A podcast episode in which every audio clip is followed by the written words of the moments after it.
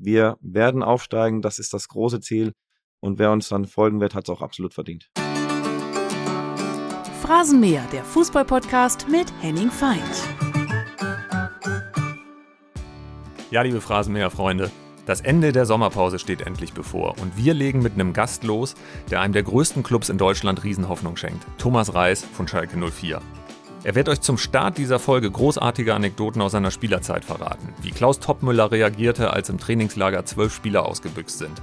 Warum er mit dem Feuerlöscher im Zimmer seines Teamkollegen Peter Kötzle rumsprühte und welche Cola-Whisky-Regel es bei Peter Neurohrer immer gab. Danach sprechen wir mit ihm natürlich über die neue zweite Liga, seinen Aufstiegsplan und sein neues Riesentattoo. Und am Ende geht es um einen wunden Punkt, die Trennung nach insgesamt 16 Jahren in Bochum und das Wutplakat der VfL-Fans mit dem Spruch, wenn du kein ehrenloser Bastard bist, wer dann? Kleiner Spoiler, wenn Thomas erzählt, wie ihn das innerlich beschäftigt hat, meldet sich eine absolute VfL- und auch Phrasenmäher-Legende zu Wort. Ihr könnt euch freuen, Hermann Gerland verrät, wie er Thomas sieht und was er ihm wünscht. Holt euch am besten jetzt einen Kaffee, ein Bier oder wie Hermann einen Cola Whisky, lehnt euch zurück und dann wünsche ich euch viel Spaß im Phrasenmäher mit Thomas Reis. Wir sitzen hier in der Arena auf Schalke in der Loge 131 mit dem Mann, der den FC Schalke in der vergangenen Saison fast noch zur Rettung geführt hat und der jetzt hauptverantwortlich dafür ist, dass vor dem Zweitligastart eine Riesen-Euphorie rund um diesen Club herrscht. Sein ehemaliger Trainer Peter Neurohrer hat zu mir gesagt, es ist herausragend, wie Thomas als Trainer diesen Abstieg moderiert hat. Von mir hat er das auf gar keinen Fall gelernt. Und obwohl er aus Wertheim in Baden-Württemberg kommt, sagt sein bester Freund Sven Holtrode aus dem Nachwuchs des VfL Bochum mit einem großen Lächeln, über die Jahre hat er schon ein bisschen die Mentalität eines echten Ruhrpott-Assis angenommen. Herzlich willkommen im Phrasenmäher, lieber Thomas Reis. Ja, ein herzliches Glück auf. Können Sie sich damit identifizieren mit dem Begriff Ruhrpott-Assi? Ja, Ruhrpott-Assi ist ja schon äh, ein bisschen, bisschen negativ. Ähm, er behauptet ja auch, es ist mein bester Freund. Ob es noch so ist, äh, wird man dann, äh, wird man dann sehen. Aber ich fühle mich natürlich im Ruhrgebiet sehr, sehr wohl. Mhm. Wenn man mal so ein bisschen guckt, ich bleibe mal bei dem Wort Ruhrpott-Assi, was Leute identifiziert, die unter dem Slogan unterwegs sind. Also lassen Sie uns mal durchgehen. Haben Sie mal eine Fukuhila gehabt? Ja, äh, muss ich sagen, in der Jugend hatte ich mal Fukuhila. Schönen Nackenspoiler zu meiner Zeit, als ich äh, in Stuttgart gespielt habe als Jugendlicher. Ich denke, dass ich frisurentechnisch auch schon einiges mitgemacht habe. Was war das Schlimmste, was Sie mitgemacht haben? Ja, ich denke damals die Glatze, als ich in Bochum als Spieler angefangen habe, war auch ein super Team. Und wir haben mit äh, sechs Mann uns eine Glatze scheren lassen für das erste Meisterschaftsspiel und das war mit Sicherheit, da konnte ich es auch tragen, aber ich denke, im Moment fühle ich mich mit meinen Haaren sehr wohl. Ja, sieht deutlich besser aus, kann ich Ihnen äh, bestätigen. Haben Sie mal eine Kutte getragen? Ja, auch das habe ich. Damals auch als Jugendlicher war ich äh, Heavy Metal Fan und ähm, da war es halt so, dass man halt die Aufnäher von den verschiedenen Bands getragen hat, auf eine Jeansjacke ohne Ärmel und ja, so bin ich auch in die Schule gegangen. Welche Aufnäher waren da drauf? Ja, von Iron Maiden, Halloween, Metallica, ja, ich sag mal, eine Musikrichtung, äh, die mir damals sehr gut gefallen hat. Ähm, heute, ja, hat sich das ein bisschen, ein bisschen gewandelt, aber um, so ab und zu höre ich schon nochmal gern etwas härtere Lieder, ja. Iron Maiden spielt nächste Woche im Ruhrgebiet, allerdings in Dortmund. Darf man da als Schalke-Trainer hingehen oder verzichten Sie aufs Konzert? Ja, ich verzichte allgemein aufs Konzert, nicht nur, weil es in, in Dortmund dann ist. Natürlich ist es eine große Rivalität, aber letztendlich äh, bin ich auch äh, immer eigenständig gewesen und ziehe mein Ding durch, aber die Zeit lässt einfach auch nicht zu und ich denke, dass ich mit Schalke 04 auch genug zu tun habe. Ja, da kommen wir auf jeden Fall nachher noch ausführlich zu. Bleiben aber noch kurz ein bisschen bei der Ruhrpott-Mentalität. Feierabendbierchen, trinken Sie das ganz gern? Im Sommer vielleicht mal ein bisschen, ein bisschen häufiger wie im Winter. Also ich bin jetzt nicht so, dass ich jeden Tag ein Bier brauche, also so schlimm ist es noch nicht. Aber so ab und zu, wenn man, äh, ja, wenn man auch mal die Zeit hat zu grillen und draußen sitzt, äh, denke ich mal schon, dass man sich auch das mal genehmigen kann. Nach außen ist es im Ruhrpott oft so, dass die harten Kerle auch den, den Starken geben, auch wenn es innerlich manchmal ein bisschen anders aussieht. Würden Sie sagen, wenn ich jetzt Ihre Frau frage, das wird sie bestätigen, dass es das auch bei Ihnen so ist? Ja, schwierig. Also ich denke schon, dass ich ähm, nach außen sowieso der Starke sein muss. Das, das ist man als Trainer und gerade wenn man äh, für so einen Verein wie Schalke 04 die Verantwortung hat, äh, muss man auch äh, dementsprechend auch die Ruhe ausstrahlen. Es war schon immer so, dass ich vieles mit mir selber ausgemacht habe. Natürlich habe ich eine Frau, die, die mich da total unterstützt. Aber ich bin, äh, bin immer so, dass ich erstmal die Dinge gerne selbst in die, in die Hand nehme und ob ich jetzt weich bin, in manchen Dingen vielleicht, gegenüber der Mannschaft, ab und zu mal, wenn ich das Training vielleicht mal nicht ganz so hart gestalte, aber ich fühle mich eigentlich in meiner Haut so wohl, wie ich immer auftrete. Als der FC Schalke abgestiegen ist vor zwei Jahren, da wurden die Spieler hier um den Arena-Ring gejagt. Die Bilder äh, hat noch jeder Fußballfan vor Augen. Jetzt war es so, dass äh, nachdem sie übernommen hatten, war Schalke Tabellenachter in der Rückrunde, hat es am Ende trotzdem nicht geschafft, ist abgestiegen. Und hier herrscht eine Riesen-Euphorie. Die 40.000 Dauerkarten sind verkauft. Äh, für alle verfügbaren Heimspiele, die es bisher gab, sind nach drei Stunden alle Tickets weggegeben. Wie nehmen Sie das hier wahr jetzt auch in der Vorbereitung? Welche Wucht hat Schalke? Na, man sieht, dass Schalke, was Schalke für eine Wucht hat. Und ähm, als ich mich entschieden habe, für Schalke 04 ähm, tätig zu sein, war mir schon bewusst, dass es keine einfache Aufgabe ist. Man hat da ähm, im Hinterkopf gehabt, was, äh, was mal war. Trotzdem hat die, was stattgefunden. Es hat eine, eine Einigkeit stattgefunden, weil die Mannschaft auf dem Platz zumindest im Rahmen unserer Möglichkeiten alles versucht hat, sich gegen Niederlagen zu stemmen, auch wenn das ein oder andere Spiel auch vom Ergebnis her manchmal zu hoch war. Das war immer gut, wenn die, wenn die Fans dann direkt äh, ihre Meinung geäußert haben. Und die Mannschaft ähm, war bewusst, wenn, wenn sie alles dafür investiert, wenn sie alles dafür gibt und qualitativ vielleicht mal unterlegen ist, dass das trotzdem honoriert wird. Und das haben die Fans honoriert und deswegen ist eine Euphorie da, die sehr, sehr gut ist, aber die natürlich auch irgendwo einen besonderen Druck auch äh, beinhaltet. Aber wer hier auf Schalke mit Druck nicht umgehen kann, der ist auch fehl am Platz und ich versuche der Mannschaft so viel Druck, wie es möglich ist, zu nehmen. Sie waren gerade im Trainingslager in Mittersill. Im Vergleich zum anderen Verein, Hertha BSC, ging es da sehr ruhig zu. Und hier auf Schalke sagt man, dass da eigentlich im Trainingslager der Geist entstehen muss, um eine gute Saison zu spielen und das zu überstehen, wenn es da richtig läuft. Sind Sie zufrieden, wie es im Trainingslager gelaufen ist? Ja, zum einen ist im Trainingslager immer darum, um neue Spieler bestmöglich zu integrieren, dass ich auch die neuen Spieler besser kennenlerne. Es war so, dass wir, dass wir immer auch mit dem André Hechelmann, der ja, der auch ein Riesennetzwerk hat, der die Spieler auch dementsprechend immer wieder oder wir darüber diskutiert haben, welcher Spieler könnte passen, wer ist ähm, ja auch finanzierbar und ähm, dann hat man äh, mit den Spielern nochmal telefoniert und hat äh, FaceTime gemacht, in der heutigen Zeit auch unheimlich wichtig, dass man mal von Angesicht zu Angesicht spricht. Trotzdem lernt man die Spieler dann erst kennen, wenn man tagtäglich zusammen ist. Und das war unheimlich wichtig. Die Mannschaft hat äh, funktioniert. Wir haben auch mal eine Niederlage kassiert in einem Testspiel, wo man gemerkt hat, boah, der Druck, ja, Testspiele darfst du nicht verlieren. Aber die ähm, sind so zusammengewachsen. Wir haben gesagt, wir wollen Mosaikstein für Mosaikstein zusammenfügen. Und im zweiten Testspiel, ähm, auch das darf man nicht überbewerten. Das haben wir ähm, sehr, sehr gut gestaltet, was unheimlich wichtig ist, ähm, vielleicht auch mit einem positiven Gefühl herauszugehen. Auch den ganzen Schweiß, was er, was er ja, vergeuden mussten oder was er investieren mussten, hat dazu beigetragen, dass man mit einem sehr positiven Gefühl nach Hause gefahren ist. Im Phrasenmeer ist es immer so, dass wir auch Wegbegleiter vorher kontaktieren, die mit einer äh, Sprachnachricht dann den Gast persönlich nochmal ein bisschen ausquetschen und fragen. Und wir haben natürlich auch mal geschaut, was bei Ihnen so los war, als Sie als Spieler im Trainingslager unterwegs sind. Und da gab es so ein paar gute Geschichten, die mittlerweile verjährt sind, damals nicht rausgekommen sind, aber bei ihren Mitspielern und vor allem bei ihrem ehemaligen Zimmerkollegen Darius Wosch bis heute unvergessen sind. Und da hören wir jetzt mal rein. Hi Thomas, Woschi hier. Thomas, sag mir mal, wie war das mal im Trainingslager? Ich weiß jetzt nicht, ob das in Spanien oder in Deutschland war, mit dem Feuerlöscher. Warst du das oder war das Kürzler? die das Zimmer versaut haben.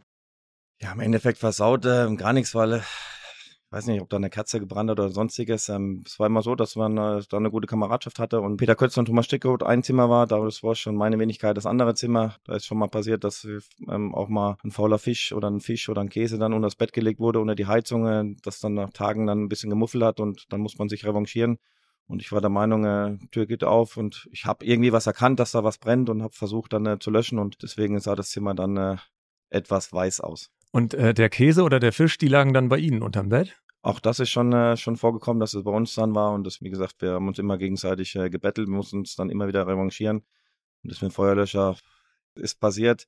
Zum Glück musste ich nicht sauber machen. Hohe Kosten entstanden oder? Nein, das nicht. Ich denke, das war einfach ein Reflex und wie gesagt, äh, bevor wirklich was Schlimmes passiert, dann löscht man natürlich dann auch die Kerze. Wie hat Klaus Toppmöller damals reagiert?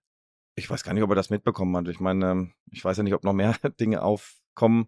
Sie können ruhig erzählen. Wir haben auf jeden Fall ordentlich Zeit mitgebracht. Ja, also ich kann dann auch, äh, ich weiß nicht, ob das dasselbe Trainingslager war. Das waren eigentlich alles die Anfangszeiten und war als Spieler war es dann so, dass man äh, nicht unbedingt vor die Tür durfte nachts. Wir haben es dann trotzdem gemacht. Zu der Zeit, denke ich mal, ging das auch noch und waren dann mit zehn, zwölf Leuten äh, unterwegs, äh, kamen dann zurück, dann äh, hat es halt geregnet gehabt, wir haben das Fenster, war, war offen vom Flur, sind über die Fenster oder über das Fenster reingeklettert und man hat dann am nächsten Tag, wo man die Tür aufgemacht hat, gesehen, äh, ja, Fensterbank, Fußspuren in die einzelnen Zimmer und das ist dem Trainer mit Sicherheit auch aufgefallen. Dann gab es halt ein etwas intensiveres Training ohne, ohne Ansage, ein bisschen Kopfballtraining. Und im Nachhinein hat er dann auch wirklich gesagt, dass für ihn zu der damaligen Zeit dass das beste Teambuilding war, um eine Mannschaft, dass die Mannschaft selber funktioniert hat. In der heutigen Zeit ähm, ist es natürlich ähm, wesentlich schwieriger geworden, aber zu dem Zeitpunkt war das für uns das beste Teambuilding und es hat sich auch gezeigt, dass wir eine ganz, ganz tolle Saison gespielt haben. Haben Sie als Trainer schon mal mitbekommen, dass ein paar Jungs ausbüchsen und haben mal ein Auge zugedrückt? Also bisher habe ich es noch nicht mitbekommen, weil ähm, nochmal in der heutigen Zeit ist es ein bisschen schwieriger durch die ganze Social Media mit, äh, mit, mit Fotos, mit das. Das ist extrem geworden, darauf muss ich als Spieler einstellen. Man muss auch sagen, dass, äh, dass das viel, viel athletischer geworden ist und wenn du dann halt deinen Schlaf nicht hast, das, das ist so, dass du es einfach äh, mehr merkst die Jungs wissen schon, äh, dass sie sich einfach immer gut auf dem Training fokussieren müssen und deswegen ist es jetzt noch nicht vorgekommen, dass ich irgendwas entdeckt habe. Wir würden uns auf jeden Fall freuen, wenn Sie jetzt noch eine Geschichte aus dem aktuellen Trainingslager erzählen, die so in die Feuerlöscher-Kategorie geht. Dann hätten wir auf jeden Fall schon mal einen Tag unsere Ruhe und danach auch nochmal einen Tag, wo wir gut von der Geschichte leben können bei Bild. Im Endeffekt ist, ist eigentlich ähm, im Trainingslager nichts vorgefallen, muss ich sagen. Also, weil es war wirklich eine, eine sehr intensive Arbeit. Das Wetter war dementsprechend auch sehr, sehr heiß. Und als Trainer wird man ein bisschen ruhiger, man hat eine Vorbildfunktion. Als Spieler ähm, bin ich der Vorbildfunktion vielleicht nicht immer gerecht geworden, aber auf dem Platz ähm, kann ich behaupten, definitiv, weil wir haben auch immer gesagt, wer vielleicht mal das eine oder andere Bierchen mehr trinken kann, muss am nächsten Tag marschieren. Mhm. Das war auch immer mein Motto und als Spieler war es okay, als Trainer kannst du dir äh, gewisse Dinge nicht mehr erlauben. Hassan Salihamidzic hat hier im Phrasenmeer mal äh, gesagt über die Zeit beim FC Bayern, da galt das Gesetz, wer saufen kann, der muss auch laufen können.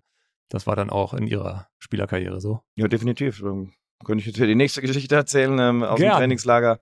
Da war es dann so, dass wir ähm, auch im ersten Jahr ein paar polnische Mannschaftskollegen hatten, weil Darius äh, war ja auch polnischstämmig und wir hatten äh, dann ein 4 gegen 4. Einen Tag vorher haben wir dann äh, selbst sogar mit dem Trainer ein Spiel gemacht, wo es dann immer ging, was, äh, was zu trinken. Das eine oder andere Getränk war dann anscheinend ein bisschen schlecht und mir war es dann auch, ging es nicht ganz so gut, aber am nächsten Tag äh, war beim 4 gegen 4 ja, da wolltest du dieses Turnier unbedingt gewinnen und das ist uns auch gelungen, auch wenn ich danach äh, mit Sicherheit länger, einen längeren Mittagsschlaf hatte. Was war das schlechte Getränk, was schon umgekippt war? Oh, ich weiß gar nicht mehr, das war, war vieles durcheinander, aber es war, wie gesagt, Trainer war dabei. Ja, das war ein tolles Spiel, was wir, was wir gespielt haben.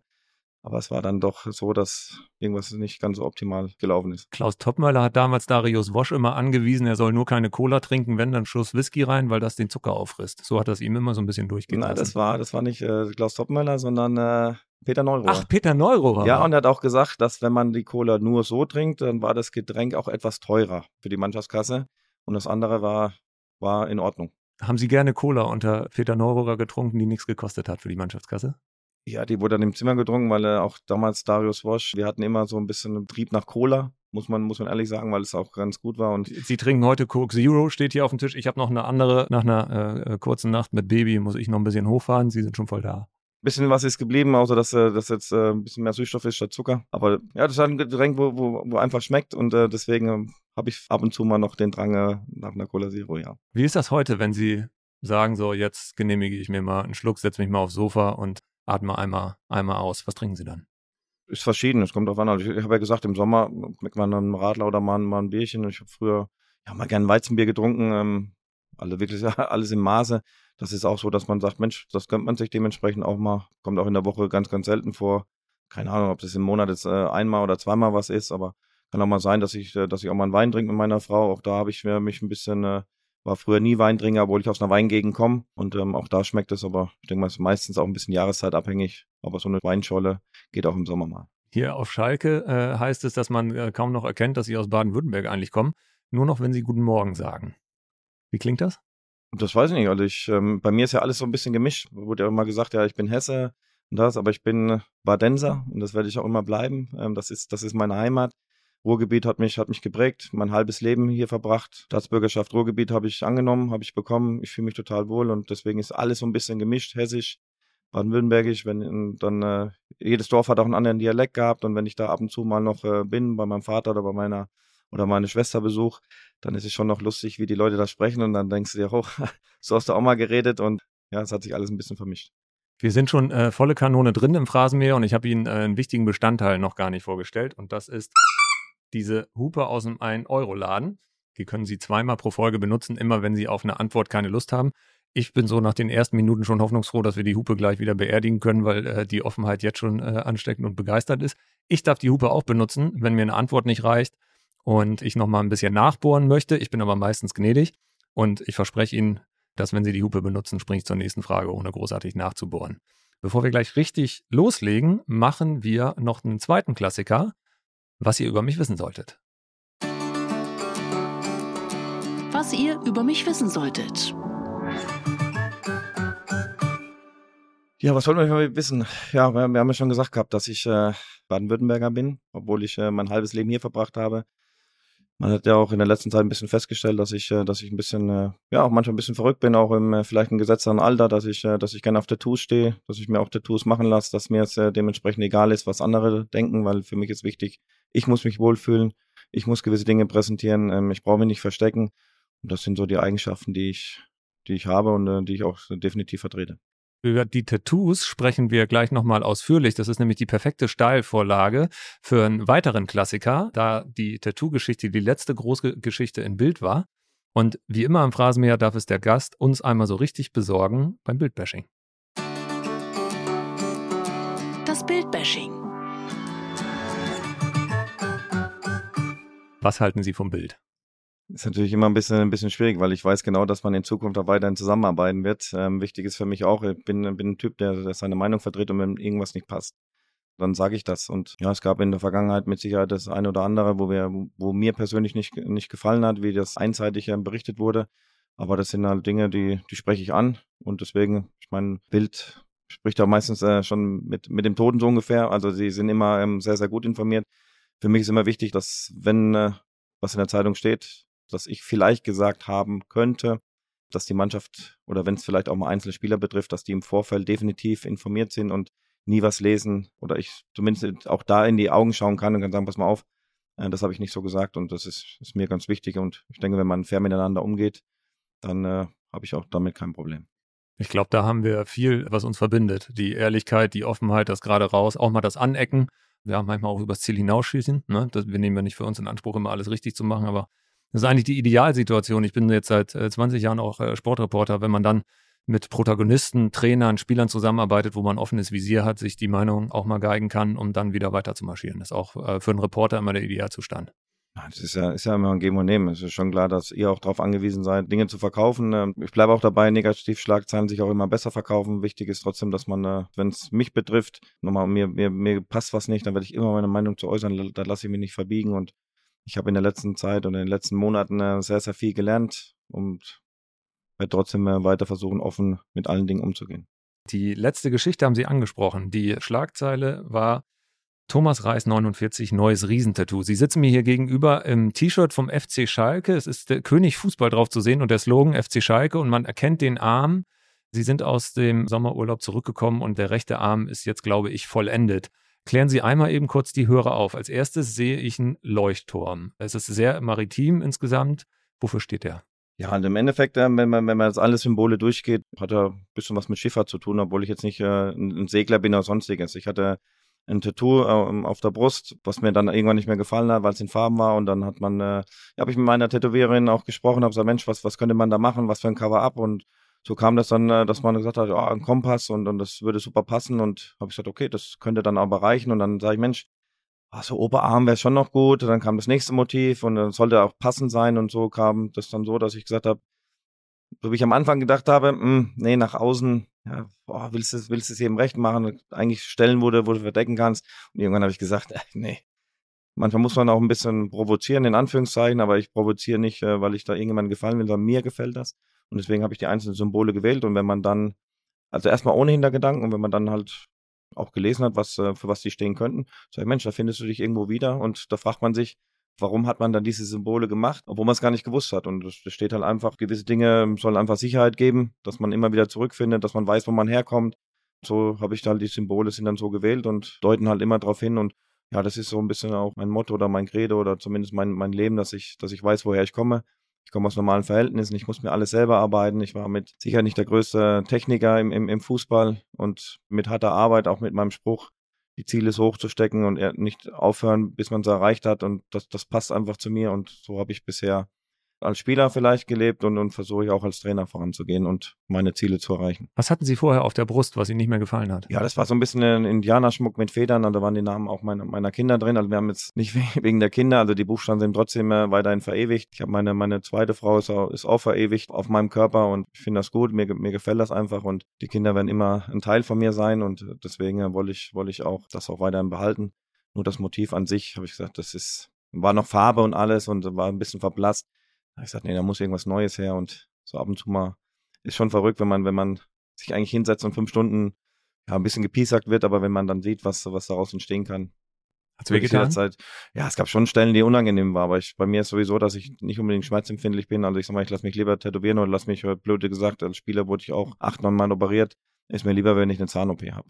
Da fühle ich mich äh, ja beim Tätowierer halt wohl, aber ich denke, dass es jetzt auch erstmal das letzte Tattoo war. Sie haben äh, das gerade gesagt, Sie haben drei äh, Kinder aus einer ersten Beziehung, drei Mädels, jetzt schon groß. Ich glaube, wir haben im Vorgespräch eben gesagt 28, 23, 20. Genau. Ihre Frau ist verewigt auf ihrem Körper und es gibt noch jemanden, der da gerne rauf möchte. Den haben wir kurz im Vorspann schon gehört. Ja, bester Kumpel, jetzt vielleicht schon nicht mehr bester Kumpel. Sven Holtrode hat eine Frage. Servus Thomas, jetzt wo du gerade in den Medien überall mit deinen Tattoos vertreten bist, mich würde brennend interessieren, wann meine Initialen endlich mal auf deinen Körper verewigt werden. Ja, das hat er mir schon die ganze Zeit vorgeworfen. Ähm, ich suche noch eine besondere Stelle, wo er auch hinpasst. Haben Sie was im Kopf? Ich habe was im Kopf, aber das ist, glaube ich, äh, nicht spruchreif. Ich glaube, es wäre im Alltag nicht so häufig zu sehen. Äh, definitiv nicht. Vielleicht in der Sauna. Diese Geschichte, die hat äh, tatsächlich einfach genau wie Sie auch die Menschen bewegt und auch ihre Testspielgegner bewegt. Sie haben gerade im äh, Vorbereitungscamp viele Testspiele gehabt und einer ihrer Gegenspieler, der auch noch auf dem Platz steht, hat genauer hingeguckt und den hören wir jetzt. Hallo Thomas, hier ist der Poldi. Ich habe in der Welt gesehen deine Tattoos. Meine Frage ist, wie hat die Mannschaft so drauf reagiert? Ja, wie hat die Mannschaft darauf reagiert? Eigentlich gar nicht. Ich denke, sie wissen, dass ich schon ein spezieller Trainer bin, dass ich vielleicht auch ein bisschen, ein bisschen crazy bin manchmal. Kam jetzt nichts äh, nix Negatives. Mittlerweile ist es ja so, dass du fast unnormal bist, wenn du, wenn du keine hast oder was Besonderes bist, wenn du keine Tattoos Dann hast. bin ich unnormal, aber ich bin auch so wenig muskulös, dass es sich nicht lohnen würde. Also deswegen ist es ähm, gang und gäbe. Bisher hat noch keiner irgendwas gesagt und sie haben mich mit Tattoos kennengelernt, jetzt sind es ein paar mehr geworden und soll nicht ausschlaggebend sein, ob die Leistung deswegen drunter leidet oder ob sie besser wird. Ja, Sie haben äh, jetzt mit 49 richtig losgelegt. Gibt es bei Tattoos eine Altersgrenze, wo man sagt, okay, da würde ich es jetzt nicht mehr machen? Ja, losgelegt habe ich ja im Endeffekt schon früher. Ich habe jetzt äh, nur halt andere Motive gewählt und habe es halt ein bisschen, ein bisschen erweitert und es muss jeder für sich selber entscheiden. Also du wirst, äh, wenn, du, wenn du 100 Leute fragst, werden 50 sagen, ja, finden find sie super, 50 sagen, der ist bekloppt. Und deswegen muss man einfach seinen eigenen Weg gehen. Ob ich jetzt äh, 50 bin, 60, irgendwann äh, ist es so, dass man in der Kiste liegt, dann ist, dann ist eh vorbei. Und deswegen sage ich, ich möchte einfach mein Leben genießen, ich möchte das machen, was mir Spaß macht und muss keinem anderen gefallen. Ich denke, dass da keine Altersgrenze gibt. Im Moment ist es noch so, dass, dass der Arm noch in, in Ordnung ist, dass die Falten sich noch in Grenzen halten und dass das, dass das Schiff nicht, äh, nicht, nicht am Untergehen ist, sondern äh, noch normal da ist. Und was später mal ist, das wird man dann, wird man dann sehen. Aber ich denke, dass es da keine Altersbegrenzung gibt. Es gibt ja viele Spieler auch, die Tattoos haben. Also es ist ja fast die Minderheit, die keine mehr haben. Auf Schalke ist es so, Ralf Fährmann hat eine äh, Riesenuhr mit 1904. Würden Sie sich ein Aufstiegstattoo stechen lassen, wenn Sie es packen? Nein, das äh, würde ich nicht machen. Ähm, ich würde den Aufstieg definitiv genießen. Das wäre ein zweiter Aufstieg, den ich als Trainer erreichen würde mit, äh, mit einer Mannschaft von, von mir. Tattoos, wie gesagt, ich habe genügend und äh, würde kein weiteres Tattoo jetzt dazu nehmen, obwohl es ein toller Erfolg wäre. Gibt es ein No-Go, was Sie sich auf gar keinen Fall tätowieren lassen würden? Ja, zumindest gibt es Stellen, wo ich mir definitiv nicht tätowieren lassen würde. Ja, also alles, was im Gesichtsbereich ist, ähm, Halsbereich, das wäre nicht mein Ding. Ich sag mal, wer, wer ordentliche Waden hat, kann sich noch die Wade tätowieren lassen. Mhm. Aber das sind so No-Gos und gerade Stellen, die ich, die ich nicht unbedingt bevorzugen würde. Aber auch das muss jeder selber für sich entscheiden, was für ihn richtig ist. Aber sonst, ja, mit Sicherheit gibt es Motive, wo man jetzt sagt, äh, ich glaube nicht, dass ich noch eine, eine, eine junge Frau äh, drauf tätowieren lassen muss, wie früher vielleicht die Seefahrer oder sonstiges. Mhm. Ich bin mit meinen Tattoos zufrieden. In welcher Fußball-WhatsApp-Gruppe oder in welcher WhatsApp-Gruppe, in der Sie unterwegs sind, war das am meisten Thema? Sind Sie noch mit äh, äh, Trainerkollegen vom Trainerlehrgang? Gibt's das noch? Tauscht man sich da nochmal aus? Reisi, was hast du da gemacht? Fliegen da mal ein paar Nachrichten hin und her? Also ich bin noch im ähm, Fußballlehrer-Chat äh, von, von damals und das ist ja auch eine schöne Sache, wenn man überlegt, wie lange das jetzt her ist. Und trotzdem hat man noch den Kontakt, wenn einer Geburtstag hat, aber da war das äh, mit Sicherheit auch kein Thema. Es kommen immer mal jetzt über Bekannte oder die dann gesagt haben, boah, was ist denn jetzt los? Die Arme sind okay, ja, aber es, du musst jetzt am, am Waschbärbauch wieder ein bisschen was, was machen, ja, weil äh, da stand ja auch drin Muskelmann, wo ich sage, ja, von der Oberarme schon, ähm, von der anderen Figur muss ich wieder äh, besser dran arbeiten. Da kommen immer mal so ein paar Sprüche, aber auch das ähm, gehört einfach dazu. Und ich sage immer, bin ja auch einer, der manchmal eine große Klappe hat, der austeilen kann und wer austeilen kann, der muss auch einstecken. Die Schalke-Fans haben sich auch geäußert und zwar in den sozialen Medien. Da haben sie den neuen Spitznamen Knacki. Sieht aus wie vier Jahre Knast und arbeitet im Nebenjob als Türsteher. Können Sie damit gut leben? Komme ich gut mitleben, weil ich sag mal, ich, ich kann auch über mich selber lachen oder über, über Dinge, die, die Leute dann äh, über mich, über mich dann sagen. Und solange sich in, in Grenzen hält und ich finde das einfach, finde das einfach lustig. Deswegen sage ich ja, jeder hat, jeder hat seine Meinung dazu. Man, es gibt auch genug Vorurteile. Also ich sag mal, Leute, die mich nicht kennen, äh, werden ja auch ihre Meinung über mich äußern, wo ich dann immer sage, hm, ihr kennt mich ja gar nicht, aber das, das ist einfach so, wenn du, wenn du in der Öffentlichkeit stehst und nochmal, ich arbeite bei einem tollen Verein, wird nochmal speziell drauf geschaut, weil halt der Verein, äh, Verein einfach riesengroß ist. Aber mit solchen Dingen kann ich äh, unheimlich gut umgehen und finde es ich find's sehr amüsant. Wenn man so Fotos von ihnen sieht, dann sehen sie oft manchmal erstmal ein bisschen grimmig aus, obwohl sie es gar nicht sind. Das haben sie mit Steffen Baumgart gemeinsam. Ich weiß nicht, ob Sie sich daran erinnern können, aber das erste Foto von Steffen Baumgart als FC-Trainer, das sieht aus, als müsste er ein Straflager, weil er einfach gesagt hat, ich kann nicht lachen. Ist das manchmal was, wo Sie darauf angesprochen werden, dass Sie im ersten Moment ein bisschen mehr als Türsteher rüberkommen, als als der lockere, äh, herzliche Typ, der Sie dann schnell werden, wenn man Sie mal äh, ein bisschen kennengelernt hat? Ja, und man sieht auch, dass Steffen es sogar ohne Tattoos hinbekommt. Bei mir ist es, ja, ich ähm, wird immer gesagt, dass ich, dass ich ein bisschen grimmig bin. Es ist, ist halt mein Naturell, ist mein Typ. Vielleicht auch, weil ich, weil ich immer sehr starke Augenbraugen hatte und, und wenn ich dann ein bisschen, vielleicht ein bisschen finsterer schaue, dann, dann wirkt es, ja, ich will jetzt nicht sagen einschüchtern, aber kommt vielleicht dann manchmal so rüber. Wer mich kennt, der weiß, dass ich äh, ein lockerer Typ bin, dass ich lustig bin, aber wenn es gerade bei der Mannschaft, dass äh, ich sehr viel Lockerheit äh, zeigen kann, aber wenn es dann äh, zu viel wird, dann kann ich auch dazwischenhauen. Und ich war als Spieler auch so. Du hast halt versucht, mit einer gewissen Art auch vielleicht den Gegner manchmal zu beeindrucken. Nicht immer mit, äh, mit, mit Härte, sondern vielleicht auch im Vorfeld, dass du sagst, okay, komm, heute zeige ich mal, dass ich, dass ich jemand bin und versuchst dann auf den Platz umzusetzen. Und Hilft ein grimmiger Blick als Trainer, reicht manchmal schon, braucht man gar nicht viel sagen. ich denke schon, dass es, dass es manchmal hilft, weil die Spieler oder meine Spieler, die kennen mich, wissen mich ganz gut einzuschätzen und denke, dass der eine oder andere auch weiß, wie weit das dann auch mal treiben darf und kann, bevor es äh, eine Klatsche gibt. Wir sind jetzt ja äh, vor dem ersten Spieltag. Am Freitag geht's los gegen den HSV. Da steht auch ein Trainer in der Coachingzone, der gern mal grimmig guckt und auch sonst mal sich irgendwie munter bewegt und sehr, sehr polarisiert, auch bei den eigenen Fans, Tim Walter, weil er einfach teilweise tobt wie kein anderer. Finden Sie es sympathisch? Geht Ihnen das manchmal auch auf den Keks, dass man sagt, so, oh, jetzt ein bisschen weniger wäre auch mehr? Oder ist es Ihnen wurscht und äh, Sie lassen ihn einfach dann in, in, in seiner Zone machen, was er will? Ja, ich, ich finde es immer schwierig, andere Leute dann äh, zu beurteilen, weil äh, bei mir ist ja auch so als Trainer und, und wir haben ja vorhin oder gerade auch über Steffen Baumgart gesprochen, äh, wir haben ja Fußballlehre zusammen gemacht.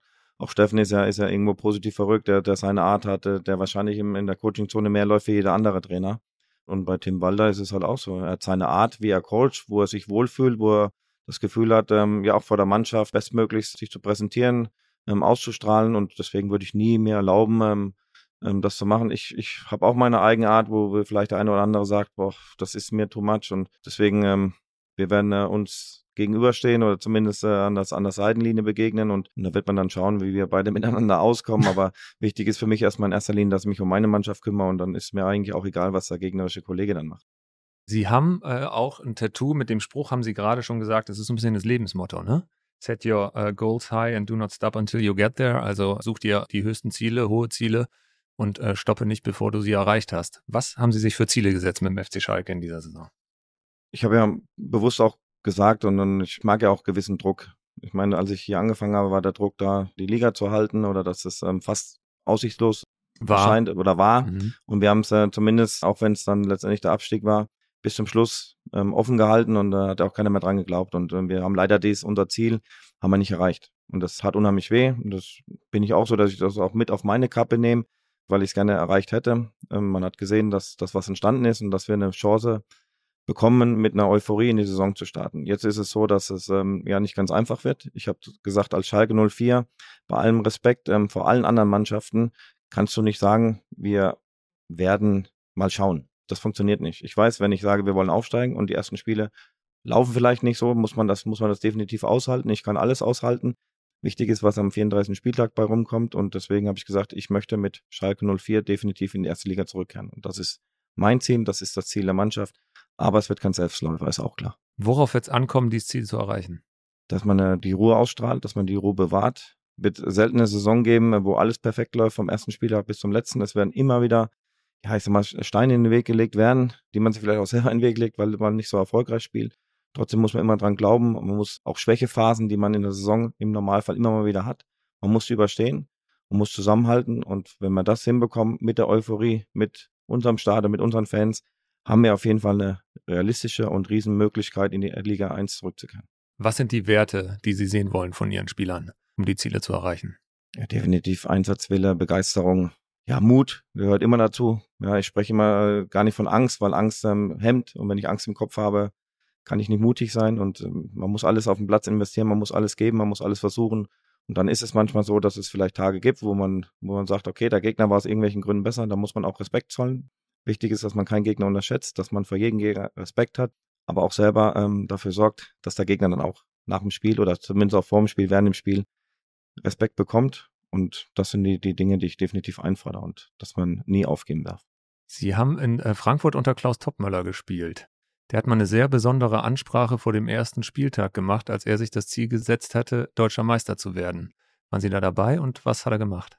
Also ich war damals äh, nicht dabei, weil auch da war ich äh, noch ein bisschen grün in den Ohren. Ähm, durften auch immer nur 16 Spieler in den Kader und in Frankfurt war es so, dass, dass man da eine fantastische Mannschaft hatte, wo man als junger Spieler sehr schwer war dran zu kommen.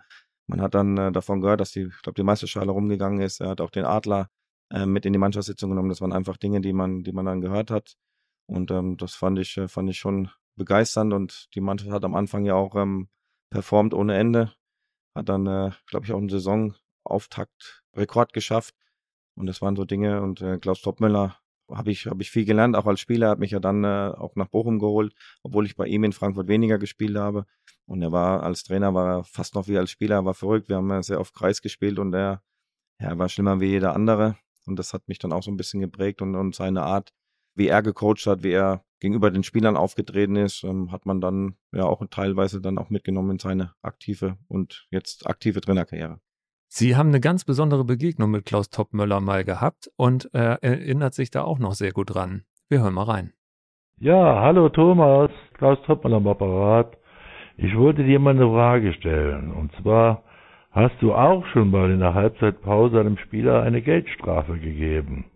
Du kannst dich ja sehr gut noch daran erinnern. Oder? Ja, ich kann mich da sehr gut dran erinnern. Erzählen Sie mal, was war da los? Ich meine, damals äh, war mir per Sie, also, oder er ähm, war, war als Trainer immer der Chef. Hat immer gesagt, wir müssen positiv auf dem Platz sein. Das, was ich auch von meiner Mannschaft fordere. Wir müssen positiv sein und wir müssen uns unterstützen, das und das. Und dann war halt das Spiel in Frankfurt. Da war es dann äh, so, dass wir ja nicht so nicht so gut gespielt haben, ähm, auch ein paar Fehlpässe und das und da draußen ist halt rum wie wie böse gesagt wie ein HB-Männchen, der mögt mir das verzeihen und hat dann äh, rumgebrüllt und das und habe ich halt einfach nur rausgeschrien und was man auch nicht macht, deshalb verlange ich von meinen Spielern ja auch ähm, damals auch so ein bisschen, ich meine sogar ein bisschen abgewungen, habe gesagt, ah, das ist positiv und äh, ja, und in der Halbzeit war es dann so, dass ihm das nicht so gefallen hat, was auch zu Recht war, weil man das nicht macht und äh, habe dann eine Geldstrafe bekommen. Wie hoch? War D-Mark-Zeiten noch, ähm, war schon im vierstelligen Bereich. Also es tat schon, schon ein bisschen weh. Nochmal, von der, von der Sache her war es. Eher so 1000 äh, Mark oder eher ja, so 8000? War, war im Unterbereich, ja. Ja, ja. Und ähm, trotzdem war das damals viel, viel Geld. Und dann habe ich gesagt, hat er recht. Also ich ähm, akzeptiere das auch. Ich habe gesagt, dass man das nicht machen darf. Habe ich gesagt, nur ich akzeptiere nicht. Oder ich habe gesagt, ähm, was, wo ich mich dagegen wehre, ist einfach, ähm, was er gesagt hat. Ja, das mit dem, äh, weil wir positiv sein sollen, er war halt nicht positiv, habe ich gesagt, das sehe ich halt nicht ein. Habe ich gesagt, die Geldstrafe sehe ich ein, das Abwinken und sowas geht nicht. Aber es kam ja für mich dann letztendlich noch schlimmer. Wir haben, glaube ich, eine Woche vorher haben wir gegen, äh, auch hier gegen meinen jetzigen Arbeitgeber Schalke 04 gespielt. Da habe ich einen Elfmeter geschossen, obwohl ich gar nicht eingeteilt war. Eine Woche später in Frankfurt war dann dieses Spiel. Da war ich eingeteilt als Elfmeter und habe noch den Elfmeter verschossen. Wir verlieren 1-0. Also war das ein gebrauchter Tag. Aber deswegen, was ich vorhin gesagt habe, was ich ihm hoch anrechne, ist, dass ich am nächsten Spiel wieder gespielt habe. Also er war da nicht nachtragend. Er hat gesagt, okay, die Dinge passieren. Aber wenn du die, wenn die Leistung im Training gestimmt hat, dann äh, wusste er, er konnte sich auf mich verlassen. Und äh, das Deswegen sage ich, ähm, ja, ist das passiert, aber ich habe meinem Spiel noch keine Geldstrafe gegeben. Noch nicht. War mal jemand nicht. nah dran? Nein, also ich finde so Geldstrafen, es kann ja sein, dass er am nächsten Spieler mal nicht spielt, aber dann, weil die Leistung, ich meine, ich habe auch schon Spieler in der ersten Halbzeit ausgewechselt, aber nicht um den Spieler bloßzustellen, sondern weil geht es immer um im, im, Sinne der Mannschaft. Es gibt Dinge, die sind einfach nicht schön für einen Spieler. Man muss es dann äh, versuchen, dann bestmöglich zu erklären. Und ich weiß, dass medial dann vielleicht auf den Spieler manchmal dann, ja, das hat der Trainer in der, vor der Halbzeit ausgewechselt. Aber es gibt manchmal Situationen, wo man sagt, da muss man die Mannschaft schützen, da muss man den Spieler schützen. Und ähm, deswegen wechsle ich vielleicht eher mal vor der Halbzeit aus, wie jetzt äh, jemand eine Geldstrafe zu geben. Sie haben ja die äh, Zweitliga-Felge, einige nennen sie auch Schale, als Bochum-Trainer schon geholt. Der FC Schalke hat sie auch geholt vor zwei Jahren beim Aufstieg. Würden Sie sowas hier am ersten Spieltag, vor dem ersten Spieltag auch mit in die Kabine nehmen und sagen, Jungs, darum geht's? Und jetzt 34 Mal auf gut Deutsch den Hintern aufreißen, dass wir das erreichen? Oder wäre Ihnen das too much, um eine besondere Ansprache zu machen? Na, für mich wäre es too much. Ich, ich denke, wir haben eigentlich einen ganz guten Mix auch in der Mannschaft. Es sind, sind einige Spieler oder viele Spieler dabei, die das schon mal hier erlebt haben. Und ähm, ich denke, dass es, dass es fast noch wichtiger ist, dass diese Spieler erzählen können, was, was hier passiert ist nach dem, äh, ja, nach dem Aufstieg, welche Euphorie und, und wie die Mannschaft gefeiert wurde und was für ein Fest das dann war. Und das sollte Motivation genug sein, dass man das wieder erreicht. Ich habe es nur gehört. Ich habe es in Bochum miterlebt, da war es ein bisschen anders, aber nur aufgrund, weil Corona war. Wir sind mehr oder weniger alleine aufgestiegen, haben nur das drumrum, weil die Leute dann auch gesagt haben, ist uns völlig egal. Sie waren dann ums Stadion drumrum. Ähm, deswegen konnte man äh, diese Euphorie damals nicht mitnehmen. Wir haben es dann äh, durch den Klassenerhalt, äh, ein Jahr später konnte man merken, boah, was man eigentlich verpasst hat. Und, und hier ist es äh, ganz anders gewesen. Und deswegen werden diese Spieler definitiv, ähm, auch wenn es die Zeugwart oder das ganze Staff-Team, also es, es, sind ja viele dabei, die es miterlebt haben, werden mit Sicherheit auch den neuen Spielern sagen, was dann hier um das Stadion los wäre und um diesen Verein. Ich würde gern einmal noch bei Ihren äh, Trainern bleiben. Sie haben nämlich viele wirklich sehr große Trainer gehabt, die auch für klare Kante standen und auch mal durchgegriffen haben und auch mal knüppelhart waren. Und einen davon hören wir jetzt. Haben Sie eine Idee, was sein kann? Wenn Sie an einen harten Trainer denken, nicht, dass Sie gleich zusammenzucken, weil der Schleifer wieder im Ohr ist? Nein, harte Trainer. Also ich meine, ich hatte Ernst Mittendorf, äh, der wo wir auch eine besondere Beziehung zueinander hatten. In Bochum hat es äh, nicht so funktioniert mit zwischen beiden und er hat mich ja damals nochmal nach Augsburg geholt. Und da war die Vorbereitung mit Sicherheit ähm, etwa, äh, etwas andere wie meine. Ernst Middendorf ist es nicht, aber ein anderer Schleifer. Wir hören mal rein.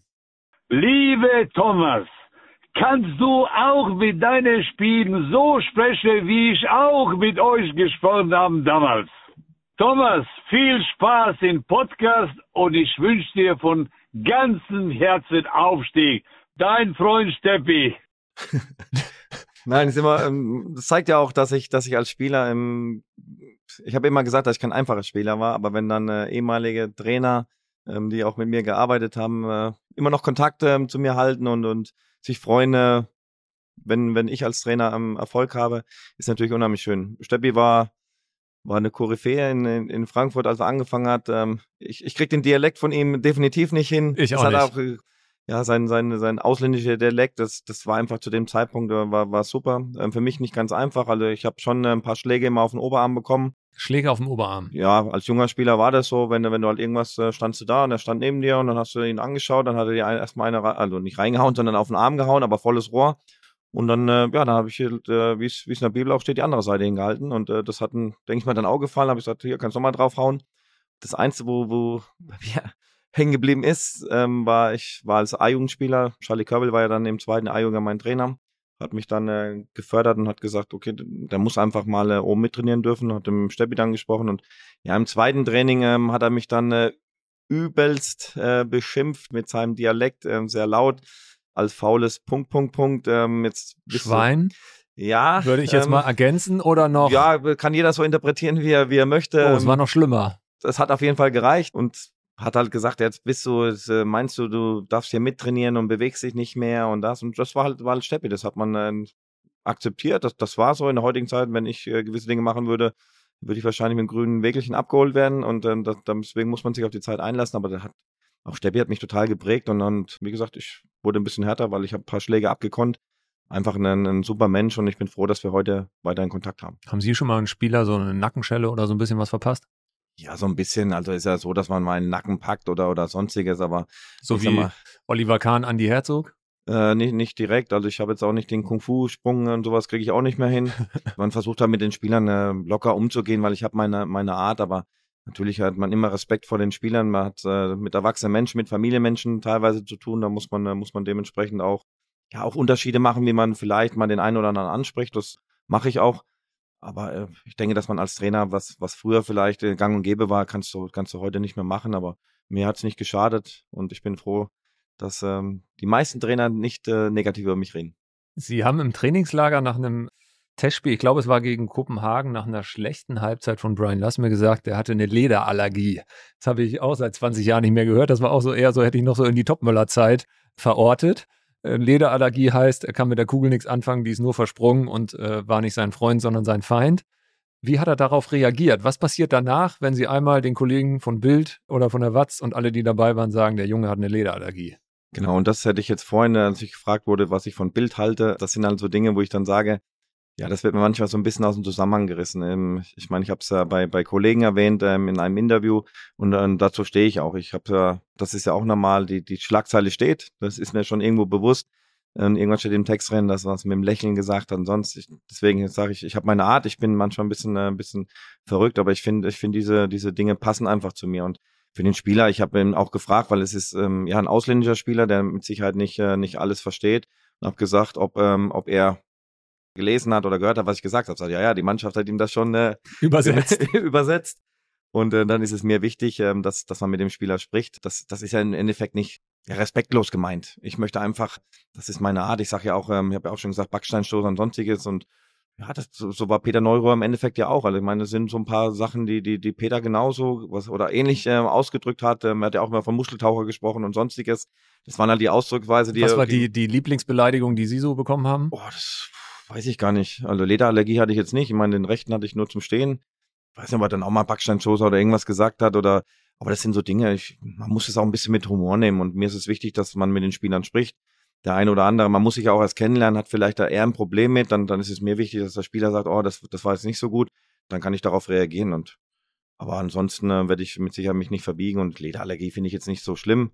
Wir sind dabei, ähm, das zu bearbeiten und er macht, nochmal, ist ein toller Spieler, er hat damit auch kein Problem und das ist mir wichtig. Und wenn der ein oder andere auch vielleicht von außen dann sagt, oh, das ist, kann man nicht sagen zu dem Spieler. Ähm, wichtig ist, wie der Spieler dann zu mir ist. Und wir sind auch gerade dabei, ihm ein paar Tablettchen zu geben, dass die Lederallergie weggeht. Können Spieler heute noch so viel ab wie Sie damals? Mm, schwieriger. Deswegen, ich erzähle ja nicht, ähm, oder auch der Mannschaft nicht gerne von, von früher, weil früher waren halt gewisse Dinge halt ein bisschen anders. Ja. Eines, was ich erzähle, dass, dass äh, mit Sicherheit, ja, ist der Fußball heute athletischer. Dafür ähm, war es bei uns härter. Also gerade wenn man, wenn man sieht, dass, dass die jungen Spieler ja ein bisschen äh, aufgeschlossener, aufmüpfiger sind. Zu unserer Zeit ähm, wurde es im Training halt geregelt. Deswegen sage ich, äh, mussten die halt durch eine härtere Schule durch. Sie sind heute besser ausgebildet. Mit Sicherheit gab es bei uns äh, selten, dass ein 17-Jähriger gespielt hat.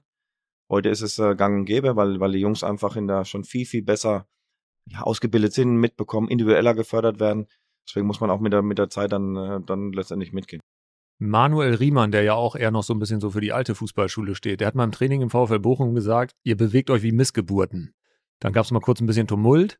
Wie haben Sie dann als Trainer reagiert? Und äh, finden Sie, das ist im Eifer des Gefechts, ist auch Fußballersprache und äh, Hauptsache man gibt sich hinterher die Hand oder war Ihnen das auch ein, ein Touch too much?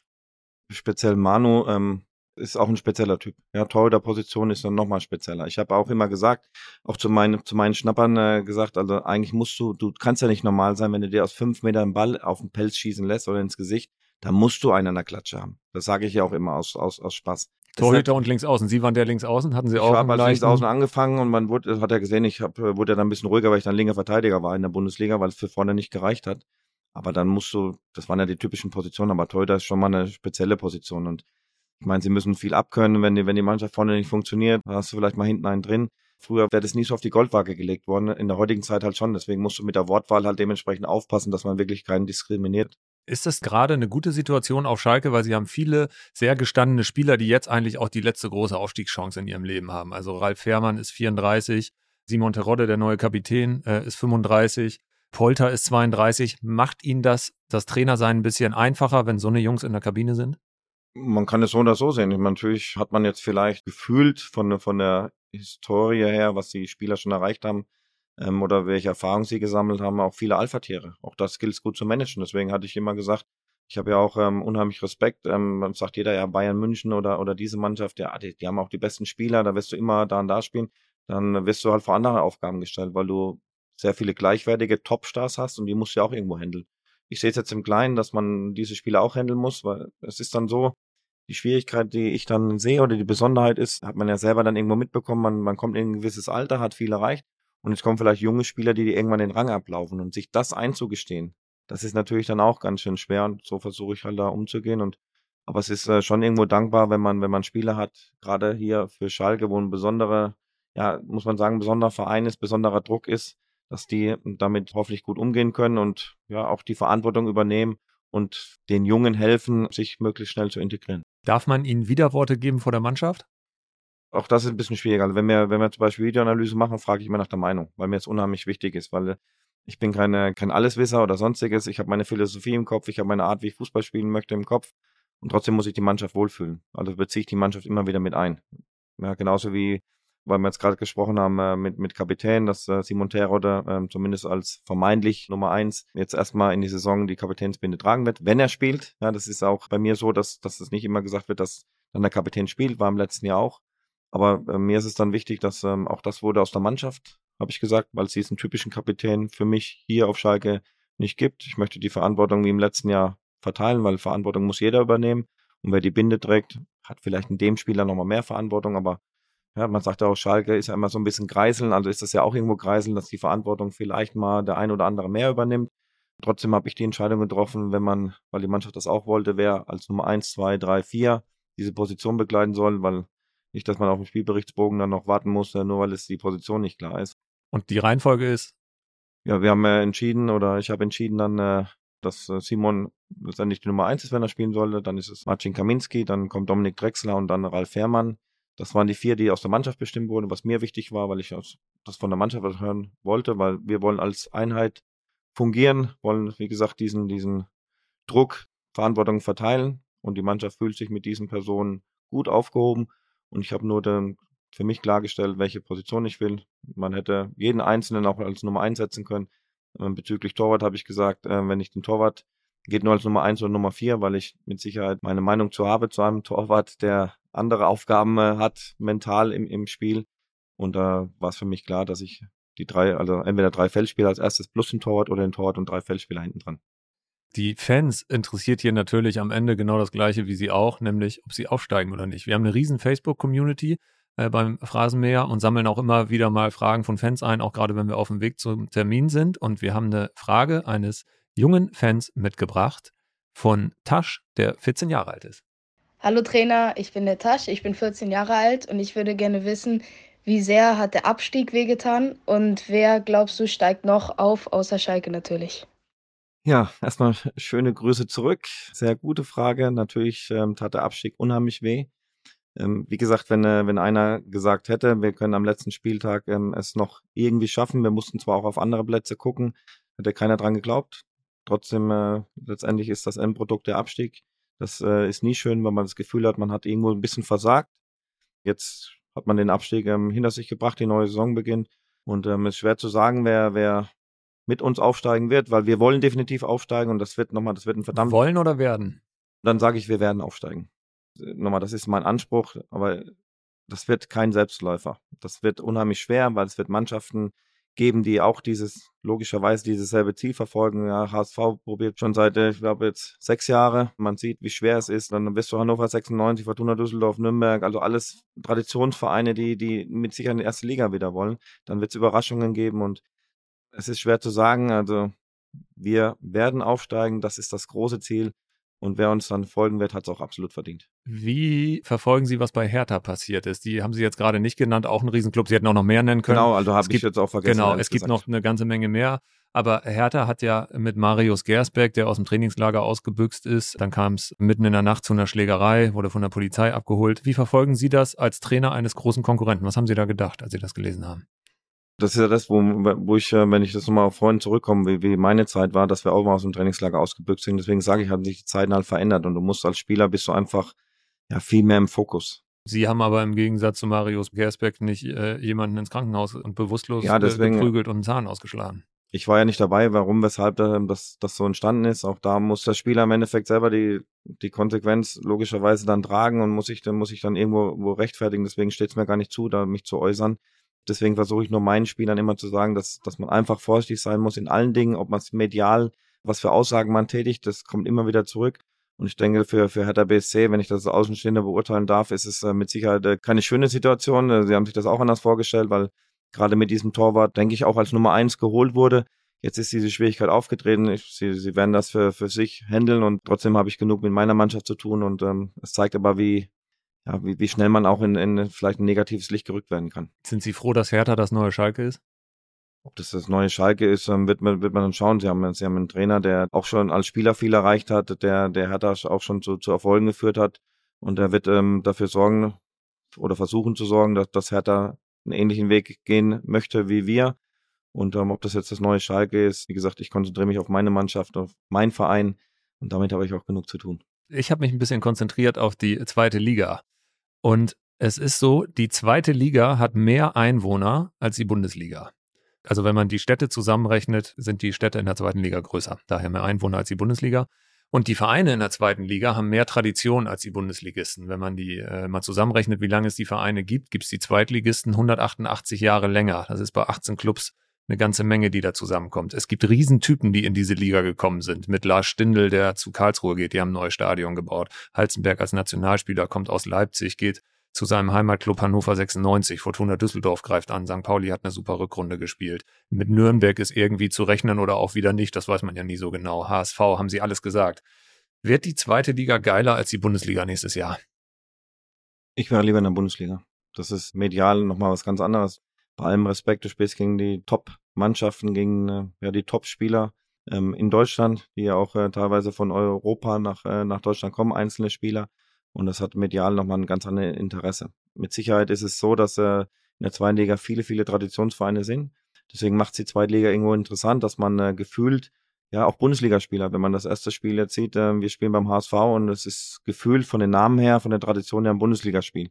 Aber beide Mannschaften sind in der zweiten Liga und dafür gibt es auch Gründe trotzdem hast du, hast du tolle Stadien und mittlerweile und das ist äh, das, was, äh, was, was die Zweitliga irgendwo besonders macht. Und ich sage, jeder Verein, der in der ersten Liga ist, es sind zwei kleine Vereine mit Darmstadt und Heinheim aufgestiegen, die haben es absolut verdient. Wer nach 34 Spieltagen, da gibt's nicht glücklich, unglücklich, genauso wie wir ähm, abgestiegen sind, da gibt's nicht unglücklich, unglücklich, sondern es äh, hat Gründe. Wir müssen schauen, dass wir möglichst wieder zurückkehren, um in der ersten Liga wieder st äh, stattzufinden, weil ich denke auch, dass Schalke 04 in die erste Liga gehört weil diese Fanbase und, und das sehen ja auch ähm, andere Vereine, die Auswärtsfans, die Blöcke sind voll, das sind, das sind auch Einnahmen und, und du hast äh, tolle Ambiente. Aber in der zweiten Liga sind schon mit Sicherheit viele Spiele, die bin ich gespannt, wie dann im Endeffekt die Zuschauer dann sein wird. Bei uns ist ja schon fantastisch. Sie sind ja nicht nur Fußballtrainer, sondern auch Fußballfan. Gucken Sie selbst auch lieber HSV gegen Lautern als Heidenheim gegen Hoffenheim? In der neuen Saison ja, weil es äh, mein Bereich ist und wir nicht von der ersten Liga, wir, wir träumen natürlich wieder zurückzukehren, aber wichtig ist, äh, dass man sich äh, mit der zweiten Liga beschäftigt, dass man sich auf die zweite Liga einlässt. Ich denke, das ist vielleicht auch im ersten Jahr für Schalke 04 nach, nach zig Jahren ähm, auch schwerer gefallen. Jetzt ähm, muss man sich darauf, äh, darauf einlassen, dass es so ist. Auch ähm, das Umfeld hat es leider irgendwo akzeptiert, aber sie stehen hinter, hinter der Mannschaft. Und deswegen ähm, schaue ich mir natürlich erstmal lieber diese Spiele an, weil das sind die Gegner, die wir in der Liga haben werden. Gucken Sie auch lieber zweite Liga als die Nationalmannschaft? auch das ist äh, so eine Sache. Ich, ich, ich, ich schätze einen Hansi Flick unheimlich, weil ähm, auch wenn ich vielleicht ähm, vom, vom Alter her ähm, nicht der jüngste Trainer bin, gab es immer mal Situationen, äh, als ich ja vielleicht die erste Riesenklatsche mit, mit Bochum bekommen habe. Auch er hat sich dann sofort gemeldet per WhatsApp und, und hat einem Mut zugesprochen. Deswegen habe ich, finde ich das sensationell. Es ist ähm, so, dass jeder danach geschrien hat, ähm, super gesagt hat, dass er, dass er Trainer wird, die ersten Spiele gut waren. Jetzt ist ähm, ja ergebnistechnisch äh, da mal eine Krise drin, aber ich wünsche ihm äh, alles Gute und natürlich verfolgt man die Nationalmannschaft, weil auch man kann aus jedem Spiel irgendwo was ziehen, ob es taktisch ist oder wie reagiert der Trainer auf gewisse Dinge, wie spielen andere Mannschaften, was kann man davon vielleicht ein bisschen ein bisschen kopieren. Äh, da muss man schauen, passt das zur eigenen Mannschaft und deswegen ähm, kann ich nur sagen, also ich mag ihn vom, vom, vom Mensch her und hoffe, dass er mit der Nationalmannschaft vollkommen wird. Ist er der Richtige für die Heim-EM? Für mich definitiv es wird immer mal wieder Krisen geben. Jetzt ist es so, am Anfang war alles euphorisch, jetzt ist eine kleine Krise, aber er hat es auch bei Bayern äh, bewiesen, dass er mit einer ja, tollen Mannschaft äh, gut umgehen kann und Nationalmannschaft ähm, sind tolle Spieler. Ich denke, das ist die Mannschaft und im Endeffekt auch selber Wurm, wenn sie, wenn sie vielleicht ähm, solche Ergebnisse an den Tag legen. Und die Heim-EM habe ich trotzdem ein gutes Gefühl, dass, dass die Jungs mit dem Trainer Hansi Flick die Kurve kriegen. Über einen großen Star in der zweiten Liga haben wir bisher noch nicht gesprochen nämlich Max Kruse und Paderborn. Max Kruse war auch mal Thema auf Schalke im vergangenen Winter. Wurde er zumindest hier mal diskutiert. Was war da so Ihre Meinung zu? Nein, es ähm, wurden ja viele Spieler mal diskutiert und das zeigt ja auch, dass Schalke trotz allem, egal ob Erstligist oder Zweitligist, ähm, sehr, sehr interessant ist für Spieler. Äh, Max Kruse hat in seiner Karriere bewiesen, was für ein toller Spieler das ist und hat auch außerhalb des, des Sports hat er immer für Schlagzeilen gesorgt, aber wichtig ist immer, was auf dem Platz rum passiert und da ist es mit Sicherheit, da hat er da nachgewiesen, ähm, gute Leistung zu bringen. Für uns äh, zu dem Zeitpunkt ähm, war das aktuell kein Thema, weil wir gesagt haben, diese Position haben wir anderweitig besetzt und ähm, deswegen ähm, sind wir, wurde es vielleicht mal ähm, öffentlich so, so dargestellt, aber Für uns war das definitiv jetzt nicht so, so heiß gekocht, wie es gemacht wurde.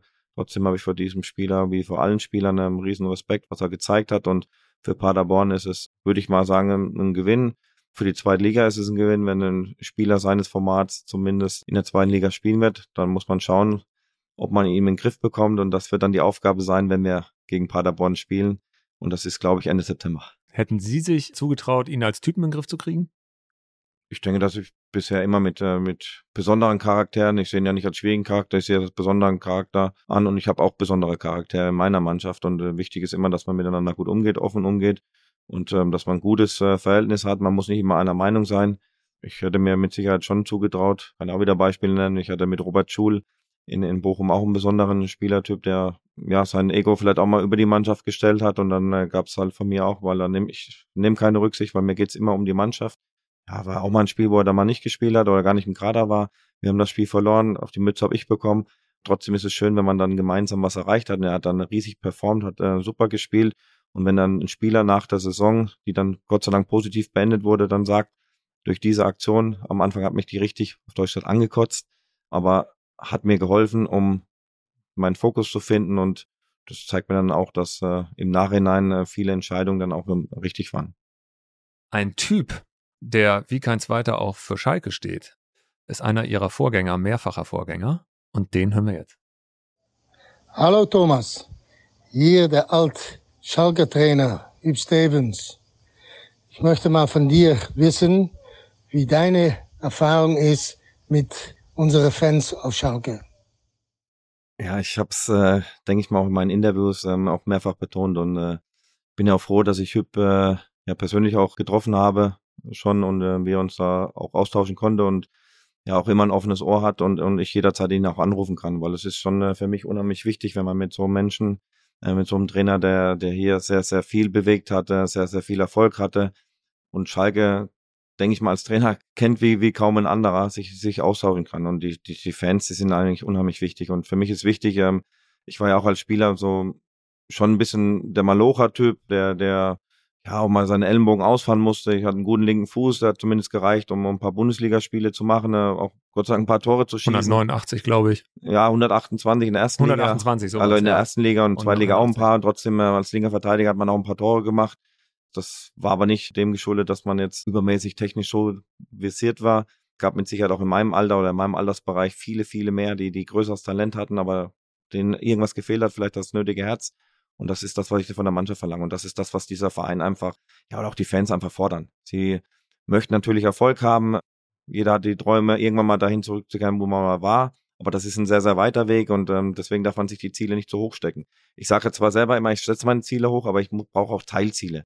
Weil wenn ich mir die Ziele zu hoch setze, dann, dann ist es auch manchmal frustrierend, wenn ich da nicht ankomme, sondern ich muss immer Teilziele haben. Und, und die Fans wollen einfach, dass hier mal locht wird. Ja, Schalke ist ein Malocher Verein und wenn du mal lochst und, und ja, ich sag mal, das Herz am richtigen Fleck hast, ähm, böse gesagt, den Rasen mal umflügst, dann wird ja auch vieles verziehen. Und man hat ja auch letztes Jahr gesehen, da wurden Niederlagen äh, beklatscht.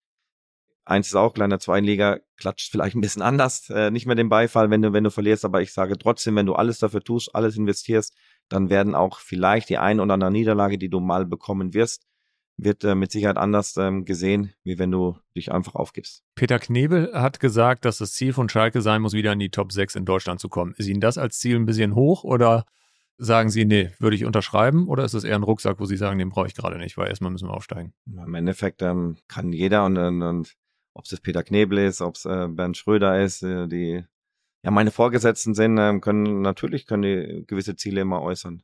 Das ist auch Schalke. Ja, sie stecken sich die Ziele auch dementsprechend hoch. Für mich ist immer wichtig, dass man weiß, wo man ist.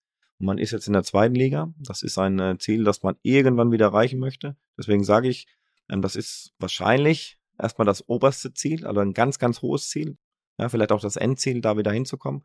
Und trotzdem brauchst du erstmal Teilziele. Ich brauche nicht, wenn ich in der zweiten Liga bin, äh, mir als Trainer Gedanken machen, ja, ich möchte irgendwann wieder in die Champions League. Ja, weil dafür ist der Weg noch sehr weit. Wenn wir eine gute Ligasaison spielen, zurückkehren in die erste Liga, dann äh, können wir, werden wir die Ziele neu definieren. Und irgendwann, natürlich, wenn Schalke einmal da war, möchte Schalke wieder dahin. Aber im Moment ist es, gilt es nur ein Ziel und das heißt Rückkehr in die erste Liga. Ich möchte noch kurz bei den Fans bleiben. Haben Sie sowas wie einen emotionalsten Schalke-Moment schon erlebt? Sie sind jetzt seit Oktober hier. Gab es so einen Moment, wo Sie gesagt haben, das ist Schalke? Also ich denke, dass ich mich gut integriert habe. Für mich war wichtig, ähm, man, man darf nicht vergessen, dass man selbst als Trainer mit Sicherheit sehr, sehr viel Druck hat. Ja, jeder darf dich irgendwo bewerten. Das sind ja die, die, die Dinge, die, die manchmal vielleicht nicht so schön sind.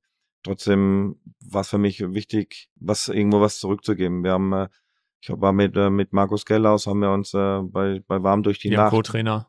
Genau, da haben wir mitgeholfen, ähm, Essen auszugeben. Wenn man sieht, wie viel, wie viel Leid es dann auch, auch gibt und die Menschen darauf angewiesen sind, eine warme Mahlzeit zu bekommen. Das sind so Dinge, wo mich einfach wieder erden und und dann habe ich mit meiner Frau, haben wir ja auch dann äh, die Möglichkeit bekommen, mit den Maltesern äh, zu grillen. Und, und das sind einfach Dinge, wo, wo mich einfach glücklich machen, wenn ich, wenn ich Menschen für, für ein paar Minuten einfach wieder Freude geben kann.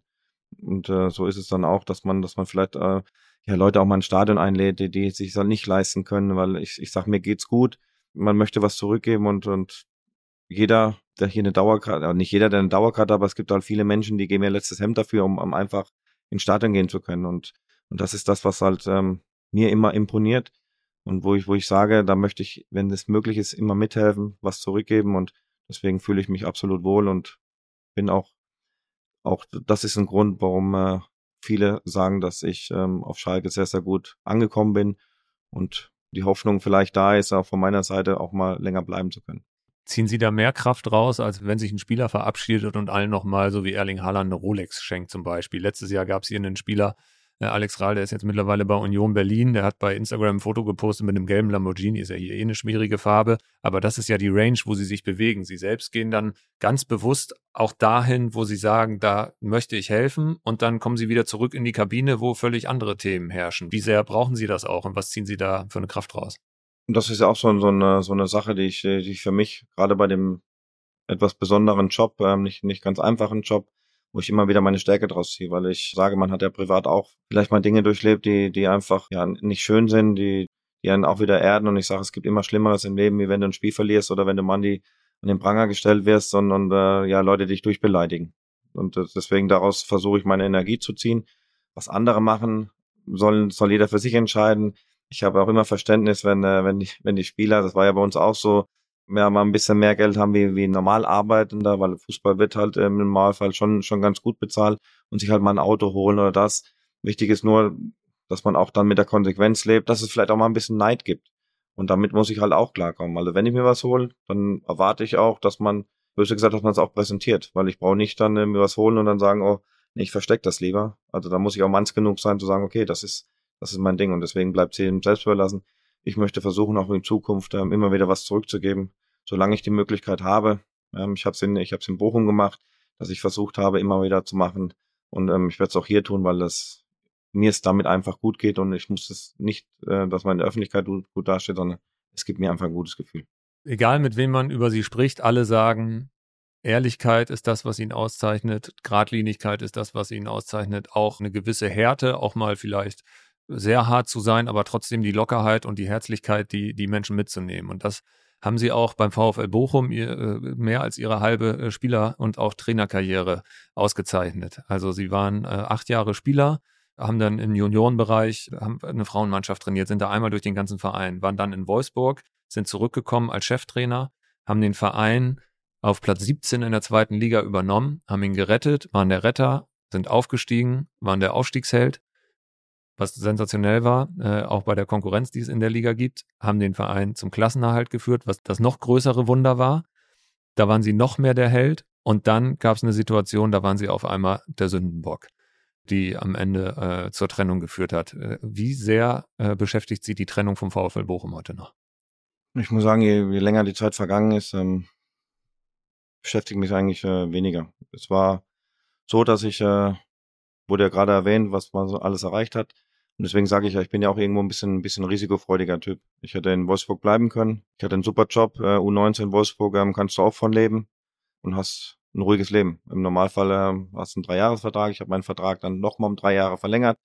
Das zeigt ja auch, dass man in Wolfsburg auch mit meiner Arbeit zufrieden war und hätte das ruhige Leben vielleicht da genießen können. Aber ich habe für mich immer gesagt, das war auch so, dass äh, als Gerd dann Verbeek Trainer war und ich gesagt habe, boah, mein Anspruch oder ist es, einmal in Bochum an der Linie oder da mein erster Verein an der Linie zu stehen und, und ja, die ersten Schritte im Profigeschäft zu machen. Das war so mein Traum. Dass er dann irgendwann in Erfüllung gegangen ist, zeigt ja auch, dass man sich die Ziele dementsprechend, wie ich es drauf tätowiert habe, hochsteckt und, und versucht sie zu erreichen. Erfolge waren da. Man sieht dann aber auch, wie schnelllebig das Geschäft ist. Von Himmelhochjausen zu Tode betrübt. Dann äh, alle Facetten äh, mitgemacht hat, äh, was, was mit Sicherheit nicht immer einfach war, nicht schön war, was auch lange an mir gezerrt hat. Ich habe dann trotzdem die Entscheidung getroffen, ähm, dann hier Trainer zu werden, obwohl ich wusste, dass es einen großen Aufschrei gibt, obwohl ich zu dem Zeitpunkt nicht ich die Entscheidung getroffen habe, sondern äh, der Verein aufgrund, weil wir nicht erfolgreich in die Saison gestartet sind. Aber auch da habe ich, ähm, hab ich gesagt, das, was ich für mich mitnehme, ähm, weil auch immer gesagt wurde, ja, das und das ist vorgefallen, das und das. Oder ich habe am Anfang gesagt, dass es äh, mit Sicherheit nicht einfach wird. Ich habe ja auch immer von, von einem weiteren Wunder gesprochen. Und trotzdem ist die Mannschaft von äh, Sebastian Schinzelot von mir zusammengestellt worden. Und ähm, wenn ich mein, mein Trainerteam, wenn ich Markus Kellers noch dazu beziehe und ja, VfL Bochum hat es geschafft, die Liga zu halten. Also kann nicht alles schlecht gewesen sein. Dass der Erfolg nicht da war, das sind die Mechanismen im, im Sport, damit muss man, muss man klarkommen. Und eins ist auch klar, dass natürlich die Rückkehr, wie es, wie es abgelaufen ist, ähm, einfach nicht schön war. Aber das zeigt einfach, wie schnelllebig das äh, Fußballgeschäft ist. Der Auslöser dafür war, dass Sie auf einer Pressekonferenz verneint haben, dass es Kontakt zu Schalke im vergangenen Sommer gegeben hat. Äh, Peter Neuro hat mir am Telefon gesagt, Thomas ist so ein grundauf ehrlicher Typ, nicht mal lügen kann er. Und als er es einmal aus bestimmten Gründen gemacht hat, hat man es auch sofort gemerkt. Was waren das für Gründe? Warum haben Sie gesagt, dass es keinen Kontakt zu Schalke gab, obwohl das ein offenes Geheimnis war, dass es mal Kontakt gab? Ja, im Endeffekt ist man im Nachhinein immer schlau. Wir haben äh, zu dem Zeitpunkt, als, als das war, war man, man stand ja auch ein bisschen unter Druck. Ich glaube, das war vor dem Bremen-Spiel. Man hat die ersten Spiele ähm, verloren und sonstiges. Das, das Thema, was dann aufgekommen ist und warum das dann zu dem Zeitpunkt aufkam, hätte man einfach vielleicht auch, auch sein lassen können. Man wollte, ich wollte, man wollte viele, viele Leute schützen. Das eins, was ich dazu noch sagen möchte, ist, dass man äh, ja gemeinsam gesagt hat, wer, wie man vorgehen möchte, dass man äh, ja diesen Weg halt gewählt hat, gemeinsam und das, wo es dann soweit war, nicht alle ähm, diesen weiteren Weg ähm, so bestritten haben. Und deswegen ähm, muss ich das so, so hinnehmen. Daraus habe ich auch äh, meine Schlüsse gezogen und trotzdem ähm, habe ich eine tolle Zeit da gehabt. Und wie gesagt, die Rückkehr, so wie sie abgelaufen ist, kann ich einfach nicht, äh, nicht so akzeptieren mit dem, mit dem, mit dem Banner. Das war einfach ähm, schade. Das war, als Sie als Schalke-Trainer zurückkamen, gab es genau. ein riesengroßes Banner. Wenn du kein ehrenloser Bastard bist, wer dann? Genau. Und äh, bei aller Rivalität, nochmal, ich habe da Verständnis für und, und da, da bin ich auch manns genug und ich denke, ähm, dass ich mich auch dementsprechend äh, so verhalten habe, wie man mich kennt. Ja, war schade, es war nicht schön. Bei aller Rivalität hätte man das ein bisschen anders lösen können. Aber wie gesagt, das ist, ist Vergangenheit und ähm, Bochum hat die Klasse gehalten, haben es auch absolut verdient gehalten. Und ich bleibe dabei, die Mannschaft wurde von Sesi und meiner Wenigkeit als verantwortliche Person zusammengestellt und ähm, hat auch gezeigt, dass man da auch nicht schlecht lag. Und deswegen, die Wege haben sich jetzt getrennt. Ich bin hier tätig und das ist jetzt acht Monate her und ich bin einfach froh, dass ich hier weiter Trainer sein darf und habe jetzt äh, meine Aufgabe hier und äh, alles andere ist auch Vergangenheit. Sie, Sie standen da allein am Pranger auf einmal. Ich habe ja auch alleine die Aussage getätigt und ich wollte einen anderen Kommunikationsweg. Ich habe ähm, zu dem Zeitpunkt, äh, kann ich nur sagen, dass die Personen oder die, die Leute informiert waren, wie es äh, wirklich abgelaufen ist. Und ähm, es ist so passiert und ähm, ich, ich muss das so hinnehmen und äh, dass der eine oder andere sauer ist. Trotzdem sage ich, ähm, habe ich in Bochum das erreicht ähm, mit meinem Trainerteam, was elf Jahre lang nicht gelungen ist und mit dem Klassenhalt. Und deswegen waren viele positive Sachen und für mich steht es positiv im Vordergrund. Eine letzte Frage habe ich noch dazu. Wie haben Sie das verarbeitet? Sie sind ja jemand, Ihre, Sie haben mal selbst gesagt, dass Ihre Frau über Sie gesagt hat, dass Sie eigentlich immer der, der Starke sind. So. Und auch die Dinge mit sich selbst ausmachen. Wie war das in so einer in so einer Situation? Denn die Folge dieser Aussage war ja, dass ihre größte Stärke, die Grundlage quasi dieser Ehrlichkeit, die sie immer haben, die war auf einmal dann weg. So ein bisschen auch die Glaubwürdigkeit und sie standen dann da alleine am Pranger. Wie verarbeitet man das, wenn man dann so ein Plakat sieht und sie nach außen der Starke sein wollen? Wie werden sie diesen Druck los? Was haben sie da gemacht? Im Endeffekt, dass ich ruhig geblieben, dass ich mich in dem Moment auf meine Mannschaft konzentriert habe, für die ich äh, zuständig bin. Wie gesagt, wir können uns danach hinein nichts kaufen, aber es hat natürlich geholfen, wenn man, wenn man da erfolgreich gespielt hat, dass man das mal ein bisschen äh, wunderbar, es hat äh, mit Sicherheit in, mir innerlich äh, schon ein bisschen gebrodelt, weil es ja nicht, ähm, also ich, ich glaube, dass es keinen Menschen gibt, der sagt, äh, wenn, wenn sowas ähm, steht, wenn man da wirklich eine tolle Zeit verbracht hat, ähm, dass, dass das einem nicht, nicht nahe geht. Aber ich habe gesagt, äh, du kannst, du musst das so verarbeiten, du hast ja auch Verantwortung dafür, dass das vielleicht so entstanden ist. Und äh, es sind ja auch nicht alle, die, die so gedacht haben. Und deswegen ähm, habe ich mich so verhalten, dass mir man nichts nachsagen konnte. Hätten Sie sich gewünscht, dass mal einer von den Verantwortlichen sagt, okay, das ist scheiße gelaufen und das war ein Fehler, aber wir sind Ihnen dankbar? Das ist das Geschäft. Nochmal, ich habe ähm, ich hab meine Arbeit getan. Im Endeffekt ähm, kann das jeder sehen, so wie er will. Meine Seite wurde gehört. Auch da wurde es nur einseitig thematisiert. Ich habe meine Schlüsse draus gezogen, meine Lernen. Ich, ich stehe immer noch da. Ich habe einen tollen, äh, tollen Verein gefunden. Ich kann im Ruhrgebiet wohnen bleiben. Ich kann in Bochum wohnen bleiben. Auch da verstecke ich mich nicht, weil ähm, den Schalkern ist egal, ob ich vorher in Bochum äh, tätig war. Ich versuche hier meine Arbeit zu machen und bin einfach nur froh, dass ich eine weitere Chance bekomme, im bezahlten Fußball zu arbeiten und Nochmal die Zeit werde ich in Bochum definitiv nicht missen. Dafür war es zu erfolgreich. Wir haben auch jemanden gefragt, der auch eine klare eigene Meinung hat und der, wie wahrscheinlich nur Atalamek sonst noch für den VfL Bochum steht, den verkörpert. Eine absolute Trainerlegende, eine absolute Legende auch hier im Phrasenmeer. Den hören wir jetzt mal. Lieber Thomas, hier ist Hermann Gerland. Ich fand es großartig, was du für meinen Verein, den VfL Bochum, geleistet hast. Und ich wünsche dir, dass du mit Schalke wieder viel Erfolg hast und im kommenden Jahr, also in der nächsten Saison, wieder mit Schalke 04 in der Bundesliga gegen VfL Bochum spielen kannst. Liebe Grüße, passt auf euch auf, Hermann. Ja, auch das sind äh, sehr nette Worte von einem Trainer, unter dem ich nicht trainiert habe, aber ich hatte mit Hermann immer ja auch mal einen Austausch, weil ähm, auch einzelne Spieler, als er dann bei der U21 war, weil der Nationalmannschaft auch, auch da immer mal Kontakt haben. Er hat immer in Bochum mal vorbeigeschaut. Ähm, ist natürlich eine Koryphäe, ähm, auch eine sehr, sehr gute Ausbilder, was Jugendliche anbelangt, in einem Topverein wie, wie, wie Bayern München. Und ja, Hermann ist ja Bochumer durch und durch. Und äh, ich habe ja auch gesagt, das ist ja nichts Verwerfliches. Auch da würde ich mich nicht verbiegen lassen. Das werden, werden mir auch die Schalker nicht übel nehmen. Dass natürlich der VfL Bochum, wenn man selber da gespielt hat, dass das äh, für die erste Station ein besonderer Verein halt war. Und dass, dass es halt ja nicht schön ist, wenn man, wenn man, oder auch was, ja, was heißt was Besonderes, wenn man, wenn man erste Mal halt äh, freigestellt wird, äh, da muss man ja sowieso erstmal mit klarkommen. Und, äh, und deswegen ähm, bin ich froh, dass äh, auch Hermann äh, mir viel Erfolg wünscht. Und schön wäre es, wenn man diese Wünsche, diese erfüllen könnte und dass wir nächstes Jahr dann ein weiteres Derby haben, nicht nur dann äh, gegen, gegen unsere Nachbarn, ja, sondern auch äh, gegen unsere Nachbarn aus Bochum dann, wo ich dann sage, das ist die Stadt, in der ich wohne. Und ähm, hätte ich nichts dagegen. Es hören ja auch viele Bochum-Fans zu, sind ja nicht nur Schalker, die in den Phrasenmähern hören. Was würden Sie sich denn für ein Wiedersehen dann wünschen, wenn es das in der Bundesliga wieder gibt? Gibt es eine Botschaft, die Sie noch loswerden wollen, wo Sie einfach sagen, so würde ich mich freuen, wenn wir uns so in Zukunft wieder begegnen? Das ist schwer zu sagen. Wie gesagt, äh, das, das erste Wiedersehen war nicht, war nicht schön äh, von, von, von Teilen. Es ist nochmal, es war verständlich. Für mich ist wichtig, dass, äh, dass, dass ich meiner Arbeit nachgehen kann. Ähm, ich werde mich in Bochum auch weiter nicht verstecken. Er ist mein zweites Zuhause geworden. Ich wohne da. Das ist auch ein Luxus, dass ich ähm, da wohnen bleiben kann als Trainer auch was Besonderes und habe es nicht weit zu meinem äh, zu meiner Arbeitsstelle. Haben auch nie drüber nachgedacht, mal äh, Bochum zu Nein, verlassen. definitiv nicht, weil ähm, mit welcher Berechtigung darf ich jetzt nicht mehr in Bochum wohnen? Also ich meine, ich bin genauso berechtigt, weil ich seit 20 Jahren da gefühlt wohne, wie, wie jeder andere auch. Und es ist, ja, es ist im Fußball was Besonderes, weil Fußball ist halt Prestige. Im Ruhrgebiet ist ja auch ähm, sehr viel Feuer drin und das gehört auch dazu. Und das würde ich mir auch, äh, wenn es eine Rückkehr geben sollte, wo, wo ich hoffe, wo man auch ähm, ja mit dem Prestige halt leben muss und dass man mit Sicherheit nicht mit offenen Armen empfangen worden ist, ähm, ist, ist klar. Trotzdem, ich sag mal, jeder, jede Zeit vergeht und ist auch manchmal noch interessant, wenn man jetzt noch interessant ist, dann kann nicht alles schlecht gewesen sein, sondern ist man noch, irgendwas hat man ja bewegt. Mhm. Ich könnte mir eine weitere Rückkehr vorstellen, weil dann weiß ich im Normalfall, ja, wenn Bochum die Liga hält, dass wir auch wieder aufsteigen. Und dann werden wir dieses Spiel genauso gestalten wie alle anderen auch. Aber das ist noch ein weiter Weg. Und ich, ähm, nochmal, ich wünsche Bochum ja, wünsche ich auch weiterhin alles Gute. Und nur weil es in Teile der Fans ähm, vielleicht ein bisschen äh, aggressiver gesehen haben, äh, nochmal, das ist das Geschäft, aber das, deswegen ähm, habe ich, hab ich vieles äh, Gutes erlebt und denke, war auch ein Teil davon, dass äh, Bochum in der ersten Liga ist. Wir sind schon am Ende der ersten Folge und wir haben ganz viel erfahren, wie Sie als Typ sind, wie Sie sich auch als Typen sehen, was Sie als Typen ausmacht. Und es gibt natürlich auch noch die andere Seite, nämlich wie Sie als Typ wahrgenommen werden. Und darüber reden wir in Folge 2 und hören jetzt schon mal eine Frage, die aus Ihrer Mannschaft kommt, denn die nimmt Sie als Typen natürlich auch wahr. Die Antwort von Ihnen bitte erst in der zweiten Folge. Wir hören jetzt aber schon mal rein.